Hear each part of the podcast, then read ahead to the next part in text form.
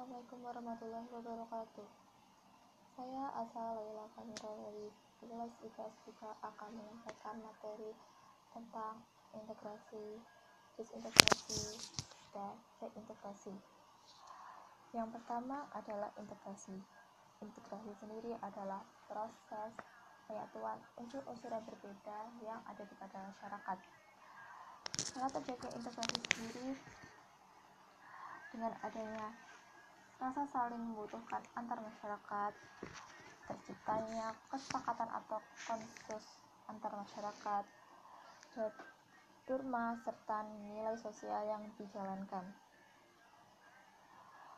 Faktor pembentuknya bisa berupa homogenitas kelompok atau kesamaan kelompok, besar kecilnya kelompok bisa merupakan banyak ataupun sedikitnya orang yang tergabung, mobilitas geografis atau keadaan alam atau lingkungan yang terjadi. Efektivitas, kom, efektivitas komunikasi atau banyak sedikitnya kita melakukan komunikasi. Bentuknya sendiri terdapat tiga. Yang pertama, normatif. Normatif sendiri berdasarkan norma-norma yang berlaku pada masyarakat. Yang kedua, fungsional Fungsional ini berdasar pada fungsi-fungsi masyarakat yang berjalan. Yang terakhir, koersif. Koersif sendiri berdasar pada paksaan. Koersif dibagi menjadi tiga. Yang pertama berdasar pada masyarakat atau legitimate. Yang kedua berdasar pada hukum atau legal. Yang ketiga berdasar pada lembaga yang kurang resmi yaitu disebut naked power.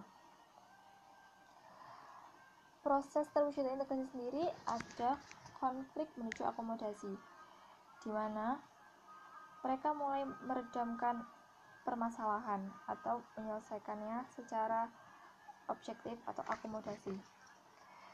Yang kedua, akomodasi menuju kerjasama, di mana mereka mulai membuat kesepakatan untuk mencapai tujuan yang diinginkan kerjasama menuju koordinasi di mana mereka sadar mulai melakukan adanya integrasi sendiri.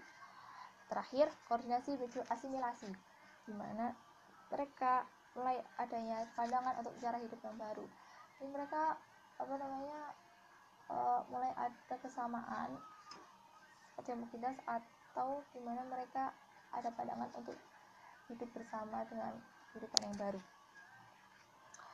Faktor pendorong integrasi faktor yang terlibat dalam proses integrasi sendiri ada dua pihak.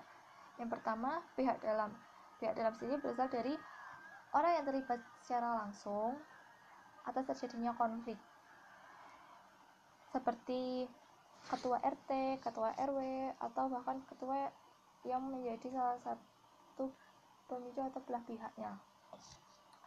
Yang kedua, pihak dari luar atau pihak yang tidak benar-benar terlibat dalam konflik. Seperti salah satunya adalah Polri, militer, atau lembaga LSM, di mana mereka berpihak, berpihak netral atau tidak memihak satu sama lain. Yang ke kedua, adanya disintegrasi. Disintegrasi sendiri adalah di mana mereka sudah mulai melupakan atau terjadi lagi persetegangan. Latar belakangnya sendiri bisa berupa keadaan geografis atau keadaan wilayah yang sangat luas, demografi atau jumlah penduduk yang sangat banyak, kekayaan alam yang berbeda-beda, ideologi yang berbeda pada tiap-tiap masyarakat. Penyebabnya sendiri bisa berupa gimana e, keadaan ekonominya itu mulai terlihat signifikan yang sangat tajam, lalu kemajuannya itu sangat lambat. Jadi kayak kita bisa jadi miskin atau ada miskin, miskin, kaya, kaya. Terus habis itu toleransi antar masyarakat di mana itu mulai turun. Bisa juga berupa adanya muncul-muncul muncul-muncul sikap rasisme antar sesama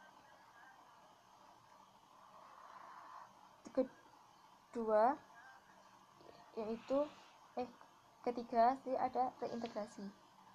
Reintegrasi sendiri adalah di mana mereka bisa menjadi satu kembali atau membangun kembali kepercayaan yang telah mereka hancurkan atau rusak.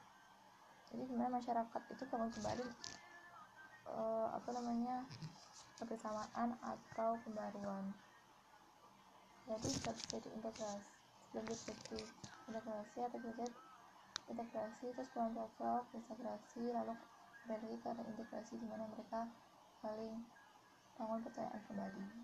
Itu satunya. Itu sekian dari saya. Wassalamualaikum warahmatullahi wabarakatuh